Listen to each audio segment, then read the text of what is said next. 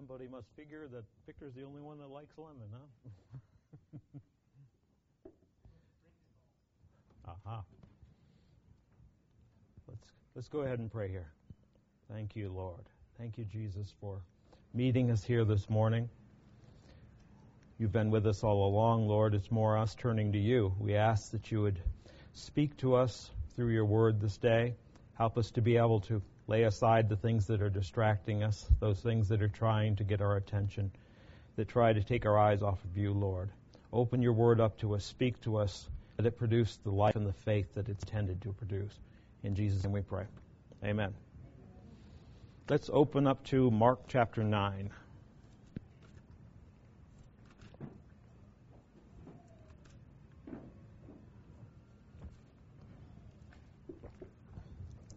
Mark chapter 9 tells a story that I know it's been preached on plenty of times. In the previous chapter, Jesus talks to them, and that's where he rebukes Peter when Peter tells him, Not so, Lord, when he says he's going to be going to the cross, and he has to say, Get behind me, Satan, because you're, you're savoring the things of men as opposed to the things of God. And he goes on to talking about that if, that we really, it, if we desire to follow after him, we're going to have to deny ourselves. And it talks about having to, if we desire to save our life, that we're going to have to lose it. And then in this chapter 9, he, he starts out with verse 1. He says, Assuredly I say to you that there are some standing here who will not taste death until they see the kingdom of God present with power. Now, six days, after six days, Jesus took Peter, James, and John and led them up on a high mountain by themselves, and he transfigured before them. Clothes became shining, exceeding white, like snow, such as no launderer on earth can whiten them. Elijah appeared with them, with Moses, and they were talking with Jesus. And Peter answered and said to Jesus, Rabbi, it is good for us to be here. Let us make three tabernacles, one for you, one for Moses, and one for Elijah. Because he did not know what to say, for they were greatly afraid. And the cloud came and overshadowed them, and a voice out of the cloud saying, This is my beloved Son, hear him. And suddenly, when they looked around, they saw no one anymore, but Jesus only with them. Now, as they came down from the mountain, he commanded them that should tell no one the things they had seen till the Son of Man had risen from the dead. So they kept this word to themselves, questioning what the rising from the dead meant. Sometimes we read that and it's almost a chuckle because, you know, they didn't understand some of the things that we know. But knowing isn't isn't what it's all about. You know, and why is it that, you know, like these these three, they probably thought it was pretty special to go up there with Jesus without the other the other nine apostles. You know what? You know, why is it that we enjoy getting revelation or having special times where we feel the touch of Jesus? You know, having it to where He treats us like He doesn't necessarily treat everybody else. Why would we? Why would we like that? You know, it's a, it's it's it's probably having to do with ourself and liking to be thought of as being somebody different than everyone else. But a lot of times, it's at those times we get glimpses and we see the glory of the Lord sometimes. They saw the glory of the Lord here. Jesus was transfigured with the glory that he had put aside when he chose to come and fulfill the Father's will. He put all of that glory aside and he was just like you and I. Mm-hmm. When you look at Jesus, you wouldn't see that glory when he was walking here. In fact, it describes him like a root out of dry ground. Somebody who didn't have any looks that you would ever desire him for his looks. You know, so it's it's not anything like that. You know, Moses even is specifically asked. There's even songs that some modern day songs where he asked to see the glory of the Lord.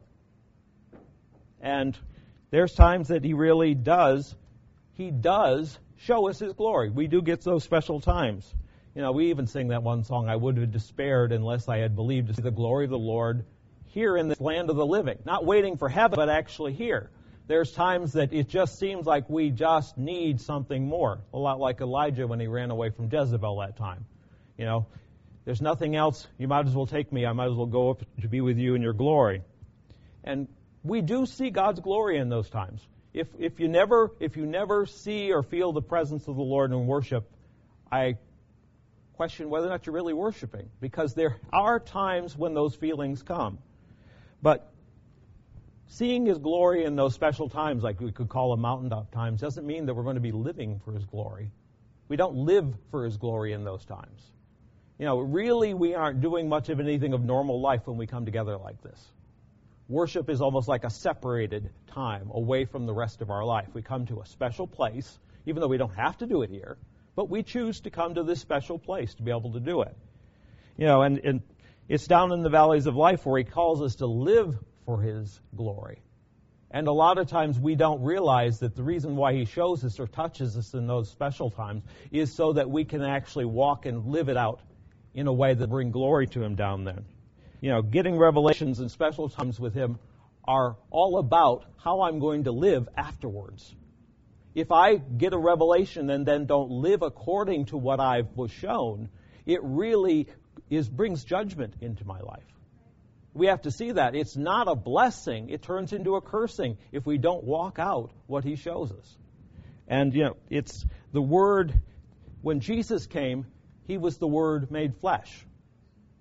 And he dwelled among us, and he didn't appear, like I was saying before, he didn't appear like he had any glory whatsoever because he had laid it aside. And that's that's, you know, what glory did Jesus have all those years that he walked on the earth? There was a type of glory, but it wasn't what it was when he was with the Father.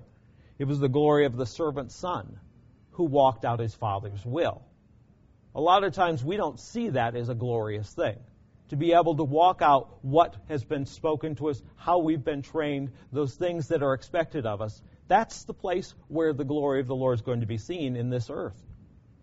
You know, that's why the story goes on here. It just doesn't end with them going up on that mountaintop.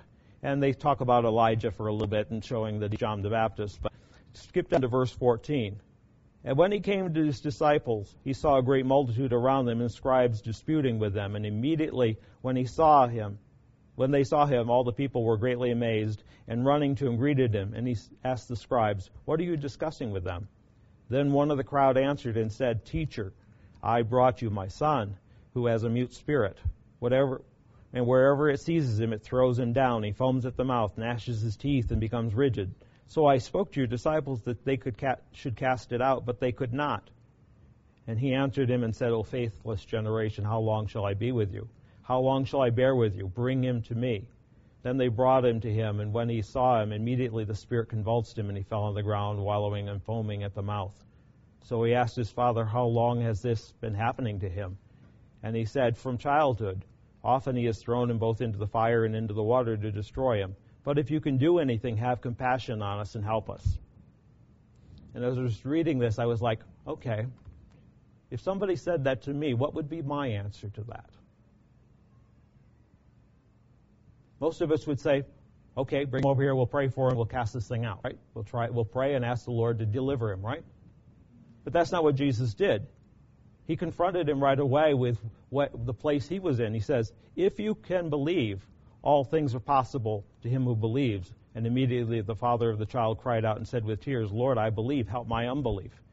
You know, what a lot of times we got to realize that the very thing we would choose to do right then is the very thing the 12 had already tried and it didn't work. What would we have done otherwise then? if we had known that the 12 had already tried that and it didn't work. See, that's, that's, that's the place where the Father had already come to the end of himself. He cries out, I believe, help my unbelief. But the disciples, they stayed right there. They were, they were at the loss for what to do, and they were humiliated in front of all these people. Because you know what? Previous to this, they had actually been out there healing the sick and delivering and casting out devils from people. Jesus had given them the power to do this.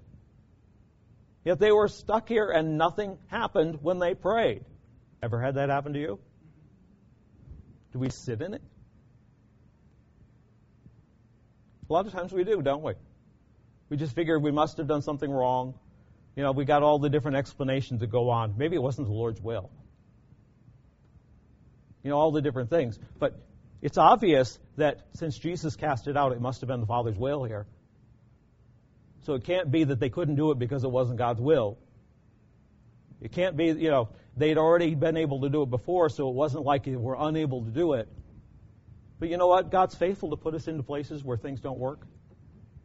He's faithful to make it to where we actually try everything we already know and it, we come to the end of ourselves and we find out it's still not happening. what we know full well He wants and He desires to happen, it doesn't happen. And you know what? We can get really bitter when that happens. Sometimes we just go go off and just sulk. Sometimes we just the next time we pray for somebody, we're, we've got that in the back of our mind that it didn't work that time. It didn't happen that time. Instead of really pressing in, you know, the disciples later on here, he, Jesus does end up casting it out. But down in verse 28, it says, When they came into the house, the disciples asked him privately, Why could we not cast it out? They wanted to know what they did wrong. And if you listen, read what Jesus said, you could actually take it that there was something that they actually did wrong. So he said to them, What this kind can come out by nothing but prayer and fasting. So if they'd just been praying more beforehand, it would have worked. Or if they had somehow had some premonition from the Lord these days before that and they had been fasting, it would happen, right? That's what it almost sounds like, right? But what's the whole point of praying? It's actually where you come before the Lord, right? We actually come before Him and we actually get His heart on things. We may have requests, but if we're actually honestly praying and coming before God, it's not just about what I want when I come before God. Is it with you guys? We actually a lot of times find out that we have some wrong views. We have some things that we need to repent of. We have, you know, we go through all kinds of things when we come before a holy God and we realize, boy, I haven't been walking in holiness. Haven't been doing this. We find that there's all kinds of things. And so prayer isn't just about getting things. Prayer isn't just about delivering this boy either and fasting. If you don't go to God when you're fasting, it's just a it's just a, a good weight loss program. That's all it is. You know, fasting is supposed to be just to make it to where we're less distracted by the things that keep us from coming to Him. To where we actually make it so there's more time to come to Him. If you don't pray more when you're fasting, you might as well start eating. But you know, it's not it's not a how-to thing here. If you know what? If they had not eaten the day before, they still might not have been able to do it. You know, if all we're going to do is look and see what the Bible has to say and say it's a how to thing, there will be limited success in that because that's not what Jesus wants. He doesn't want us just to be well trained soldiers that can go about doing the orders that we're called to. He wants to walk with us, and He wants us to walk with Him and have His heart. And, you know, Jesus, you know, Jesus is really clear in, in another place in the scripture, I think it's in the Gospel of John, where he says, Without me, you can do nothing. But how many of us really believe that today? As far today. How many things did we actually ask the Lord's help from just this morning? If we're honest, when we first wake up and get out of bed, we should be pleading with the Lord for His help, asking for Him to be with us because we know that we can't make it through the day without Him. He's the one that gives us every breath that we breathe. We, we, sing all about these things, but a lot of times when it comes to not being in the singing time, we don't really have those things really be what our what we think about. We just we feel very capable, mm-hmm. and you know it's very easy to do that. Jesus pressed the Father here to the place where where he could have where he could confidently say, "Yes, I believe," but he realized that his believing wasn't going to be enough. He said, I believe, but help my unbelief. There's a limit to what I can do, no matter how well I believe. And that's the case for you and I, and not just this man here that was the father. He was pushed by the circumstances to a place where his belief didn't matter anymore. He needed help. He needed somebody to help him. Even though Jesus said, if you believe, this is possible right now. But he knew he wasn't going to be able to do it. Have we been pressed to that place? Or do we go about trying to come up with a plan and come up with a way to get things done as we go along instead of asking for help from, from the Lord? You know, really, when it comes down to it, Jesus, He did cast out this spirit. But, so why was it that the, that the boy didn't get delivered when the apostles tried to do it?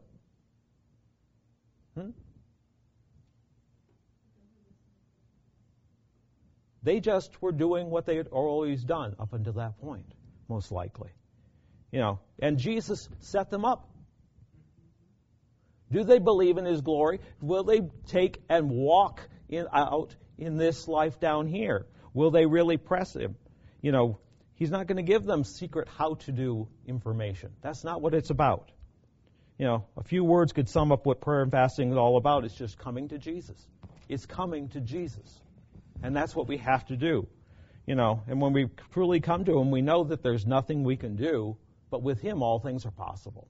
That's the thing we find, find when we get to that place. Let's turn over to Matthew chapter 4.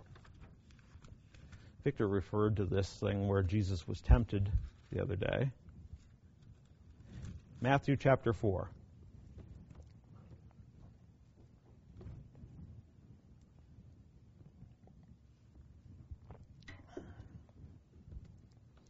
Here again in the chapter just before, at the ver- verses just ahead of that, Jesus had gone to John the Baptist to be baptized. And when he came to him, he said, I need to be baptized by you. And Jesus' answer was, Let it be for now, be fulfilling all righteousness by doing this. And so when Jesus went into the water and came out, what happened? Anybody know?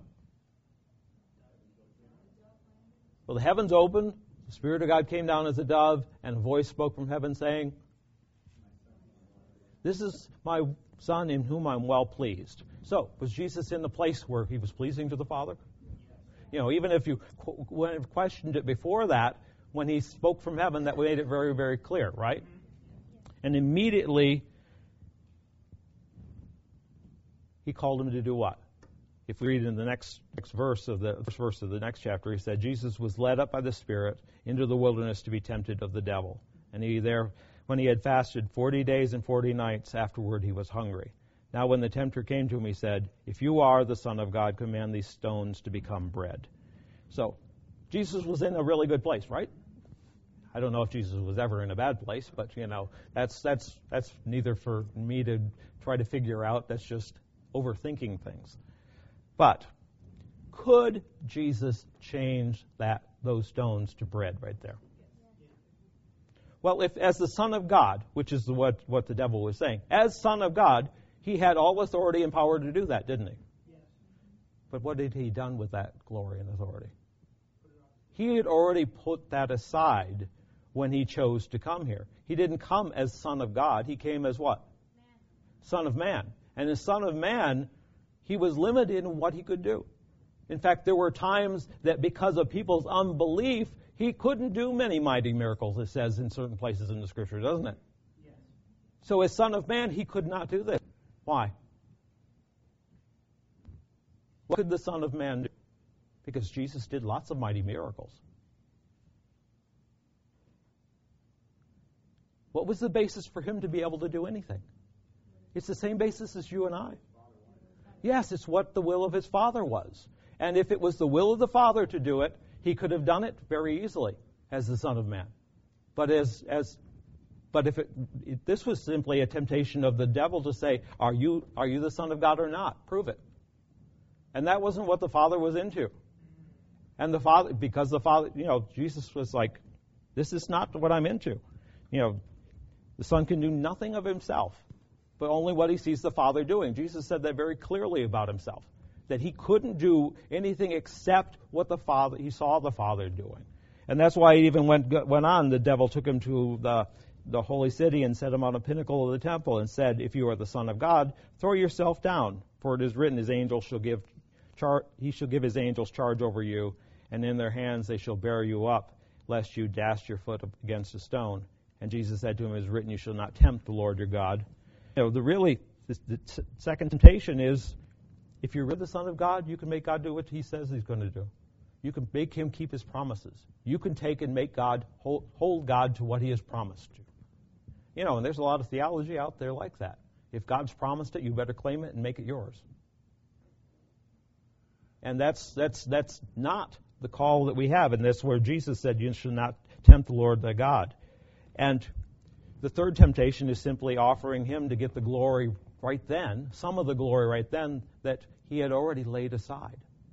You know, the temptations are to take up and walk in a way that you think is right. At, according to your own. You know, Jesus had his own will. He had his own mind. He had his own heart. That's why at the, at the, at the, at the, the Garden of Gethsemane, he said, Not my will, but yours be done, O God. If it was up to him, he would not have suffered the full thing on the cross. But he laid that aside. He put that aside because it was the will of God. And each one of us, each one of us, we have to come to the end of what we think is right, what we think is best. Let's turn over to James chapter 1. I don't know what it is. Everybody seems like they're wiped out. Even up during worship, people seem like they're wiped out and tired. Shake yourself. It's, that's, that's a choice. Mm-hmm. Even if you've been up half the night, it's, it's a choice. You know, each one of us, you know, we have a choice of how we're going to be. Even if we're in the midst of a horrible trial, uh, James here in, in chapter 1 of James, he's speaking to this. He says, My brethren, count it all joy when you fall into various trials. When your life has got all kinds of tr- things that are really troubling you, he says, well, to do what? Count it as a joyful thing. That, that, means, that means you can't just go to a natural place on it because the, the very first thing a lot of us feel that we're, we're totally in the right to do is complain when things are going wrong. You know, and it's a hard one not to do. He's saying you got to grab yourself and saying, okay, this is joy. And he says, knowing that the testing of your faith produces patience, but let patience have its perfect work, that you may be perfect and complete, lacking nothing. If any of you lacks wisdom, let him ask God, who gives liberally without reproach. Now that's kind of strange. He says, if you let it have its perfect work, you'll lack nothing. But if you lack wisdom, there's a lot of times where it's true that all things belong to us, that all things are ours in Christ, but I don't have the money to pay a certain bill unless I get out there and work. And there's a lot of times that things are freely ours, but they're only ours when we ask for God from, for them from God and we receive them. We're not going to have them just in ourselves just because God's promised us. And he goes on to say, Let him ask God who gives liberally to all without reproach, and it will be given to him. But let him ask in faith with no doubting, for he who doubts is like the wave of the sea, driven and tossed by the wind. For let not that man suppose he will receive anything from the Lord. He is a double minded man, unstable in all his ways. So, what are we supposed to do if we lack wisdom? Ask. ask. And what's the warning here when you ask? Ask in faith, not doubting. Doubting what? God? It's kind of silly to be asking God for something if you're doubting Him. You're ask, doubting the one you're talking to? And expecting to get it from? Hmm? Well, actually, I think it comes down to doubting the very first thing that you have to know. Do you lack wisdom? Or do you have a plan of your own? A lot of us, we get into all kinds of situation trials. This is talking about being in the midst of a trial, and you have your own way out, even though you know the way you're supposed to walk it. It doesn't really seem like it. You have to do it that way. There might be other ways that you can do it. You know, we can squirm and, and get out of trials quite often, and then we can figure out ways to make it through, which are not even really bringing glory to God. It's just getting through you know, holding in on to our own life by the skin of our teeth as opposed to allowing our life to actually die and actually grab hold of grab hold of the plan of God and actually doing it his way. There's plenty of times where, you know, I see my I see I can come up with a plan. First thing is you got to see there's danger in that because come up with our own way, our own plan that seems right unto us. Proverbs tells us the path that that leads to. What's that lead us to? A way that seems right unto a man? Yeah. That's generally, though, how we usually try to make it through a lot of the things that we're supposed to do. Because the way that, of the cross, the way that is laid out in the scriptures, a lot of times is a lot harder in our eyes than what my way of doing it is. I've been able to skate through a lot of things. People have let me skate through a lot of things, and now I'm in this situation, I'm just going to try to do it again. And unless that gets brokenness, unless we actually see the danger of actually coming up with our own plan, we're going to doubt there's any need to have any wisdom from God because we, we know from experience that I can make it through this until God finally puts us in a pin to where there's no way out. And then we all of a sudden realize that we actually need some help. Usually God's faithful to do that. But if I actually see the danger in that, the first thing I'll do is instead of trying to come up with what should I do, what should I do, what should I do, it's going to be how, how God ask, and He'll show us how to do it. Now, last week Victor was talking about the life of Jesus, and it wasn't just a good life or like a good Christian life. What kind of life did he have? It was a godly life. We throw that word around a lot. But you know, it's it, the life that he lived is the life that's supposed to be manifested in us. Mm-hmm. Paul talks about all, all the time that the reason why death's working in us is so that the life of Christ can be manifested in our lives. The whole reason we go through a lot of the things that no, no fool would choose is because God's plan is there and we're supposed to be walking into those things within the plan of God so that He can actually show His life and bring glory to Him in it. But, you know, it talks about in, I think it's in 1 Peter, it says we're to add to our faith virtue, and to virtue knowledge, and to knowledge temperance, and to temperance patience, and to patience godliness. But a lot of times when it comes down to really what being godly or godliness is, it's a big question mark. You don't even know what it is? You know, if you could take it and say godlike, that's questionable. That's what the devil was trying to be. You know, so it's not not likely to be that path. The word the word is it's amazing. It comes from a compound of two words in the Greek. Good worship. You wouldn't think that that would be the case, but that's where you have to really qualify what worship is. It's really how you're walking out. You're actually walking in a place where you're walking in the path of the Lord. You're actually walking out what He's already been instructing. That's the godly life, as opposed to figuring out what I'm going to do today and walking according to my own plan and my own devices. And a lot of times, we're not walking godly. We come up to a situation, and I have an answer before I ever ask God. I've got to, I, I know how to handle this before I'd ever think of asking God until something like the disciples had comes up where it doesn't work. And then all of a sudden we realize, huh, I should have asked God in the first place if we're smart, or we just get mad at the situation and try again over and over again, doing it the same way, or coming up with a new plan. You know, some of us are a little thick-headed more than others, myself included.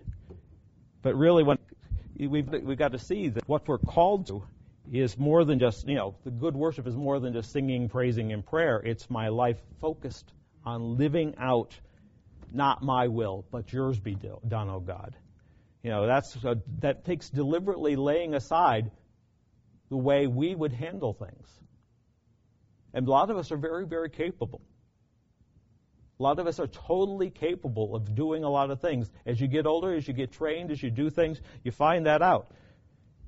That's why I think Jesus gave the Sermon on the Mount. Have you ever read the parts of the Sermon on the Mount? You know, it starts with the Beatitudes, blessed are the blessed are, and blessed are. They sound like real simple little things until you really read what's there, and then you realize that they're impossible.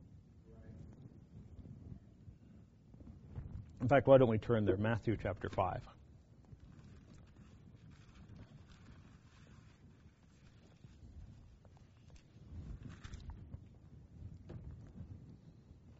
We could read through all these things. But one of the one of the key ones in verse 8 of chapter 5. Blessed are the pure in heart, for they shall see God. You can focus on the promise there. We get to see God. But there's a qualifier there, isn't there? Blessed are pure in heart. And if we're awake, if we're actually listening to God and actually been in His presence, the very first reaction would be, Oh my God, how am I ever going to have a pure heart? Because I know full well of how my heart is and how it tends to be. You know, it, it, it all of a sudden raises up an impossible standard if I'm ever going to have this, the good part of it, you know, the second part of it happen in my life. And, you know, there's lots of things in here like that. You know, verse down at verse 20. We won't even, you know, read all these things. A lot of them really talk about how you walk with each other. That's where we usually fall down. But verse 20 is, he says, For I say to you, unless your righteousness exceeds the righteousness of the scribes and Pharisees, you will by no means enter the kingdom of heaven.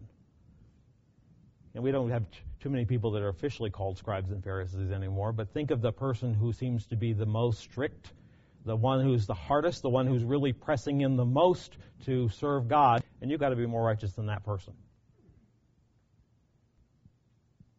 The righteousness that's required. And then he goes down in verse 27. You have heard that it is said to those of old, You have, shall not commit adultery. But I say to you, whoever looks at a woman with lust to lust for her has already committed adultery in his heart. If your right eye causes you to sin, pluck it out and cast it from you. For it is more profitable for you that one of your members perish than your whole body be cast into hell. And if your right hand causes you to sin, cut it off and cast it from you. For it is more profitable for you that one of your members perish than for your whole body to be cast into hell. Now, it's interesting because a blind man can still lust for a woman. And a crippled man can hate even if he can't strike you with his hand and sin with it. So cutting those things off will solve nothing. But you know, if, if we want to, if we really want to try really, really hard to serve God, basically he's saying go ahead and you'll end up maimed and blind and you'll still be the same sinner you were unless you turn to him and let him do the changing. You know, I haven't seen too many one-eyed, one-hand people in the churches. Not too many people take this literally. But you know, it's really it's it, we've got to see that you know it, if we're really honest about being strict, we should take these things honestly, and take them and, and take them and actually. But he's not into having a disabled church. He's wanting us to realize the futility of trying to do this on our own, the futility of, of trying to walk out what it is that we're called to. That's why if we go to the end of the chapter, he says, "Therefore you shall be perfect, or be ye perfect, just as your Father in heaven is perfect." And a lot of people try to say, well, that's just talking about love. Yeah, like that makes it any easier. Loving like God lo- loves is going to be a whole lot easier. If you leave out all the other areas He's perfect in and just qualify it with love, that's somehow going to be easier? I don't think so. You know, each, as we go along, a lot of times, if, if we rid ourselves of all the things that seem to stop us from serving God, that make us sin, we're going to end up finding that we'll get down to just being who we are, and we still are just the same sinner that we were. And that we have no way of being saved except that God should do it. And it's just as it was true when we first met Him, it's the same today. You know, we're called to walk in the same faith that we had to have when we first got saved.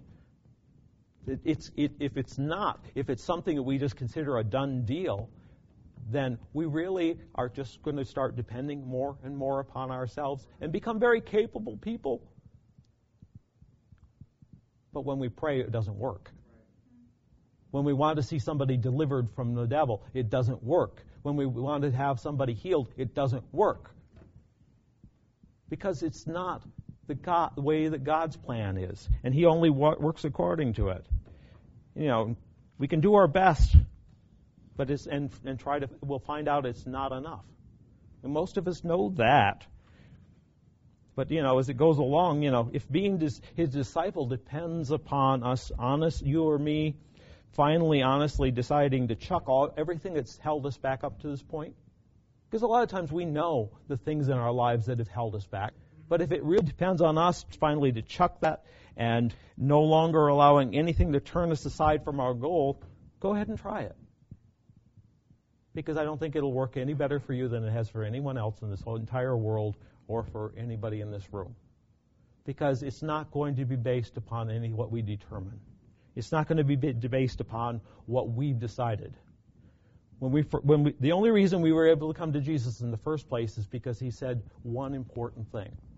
You know what that is? I chose you. I chose you from before the foundations of the world. Jesus had died from the foundations of the world. His blood was shed for each one of us from the foundations of the world. He chose us. And, you know, that is the way His grace began in each one of our lives.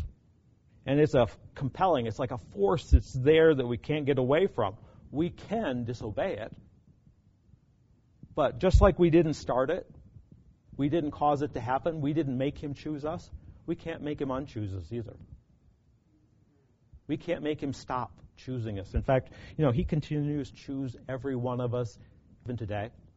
He's still choosing us today. No matter how much, many times we've attempted to walk with him and failed miserably along the way, he's still choosing. He's still, his choosing is still upon us. His call is still upon us. You know, he doesn't, he doesn't expect us to do those things that we can do easily, naturally. He calls us to do what His grace has perfectly fit us for.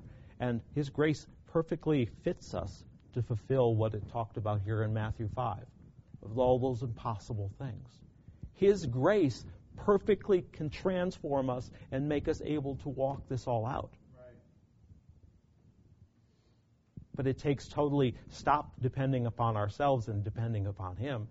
And actually, what, what His Word says, choose to walk that out as opposed to coming up with plan B, my plan. But each one of us, it, it's got to be a choice that we honestly make.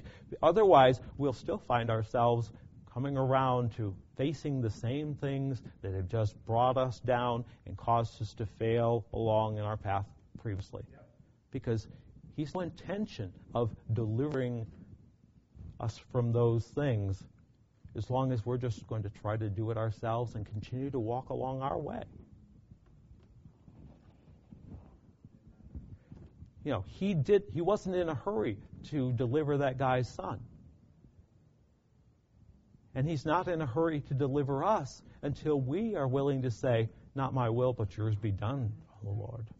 I'm willing to be a living sacrifice. Like we, you know, all the scriptures that we've known down through the years that have been taught, that have been preached, and have convicted us, and we've said yes to, and then ended up walking away from. And not actually walking out with each other in our day to day life. Yeah, there's certain things that, certain things that we can honestly say, with God's help, I can do that. They're usually the simpler things, like if somebody asks for your coat, give your give them your you know other coat too, or walk a second mile. We can do some of those things because they're not the impossible things. But God put, puts in enough of those things that makes impossible that unless He does the work, it's nothing. Everything we've been building, everything, haven't you noticed it's a lot of things that we build and give our time to end up being like sandcastles by the beach when the waves come in? There's nothing left, not even a trace left. A lot of the things just get wiped away and all that effort was for nothing. Well, it was because we just did it. It might have been a beautiful sandcastle. Some people get really into it. They spend a lot of time doing it in between the tides. That's not what we're called to. We're called to build upon the rock of His Word. And what He has called, said, we take and we do it and we make it the basis of how we live and walk our life. But it's got to be a choice. It, you know, He won't force us. Has He made you do it up till now?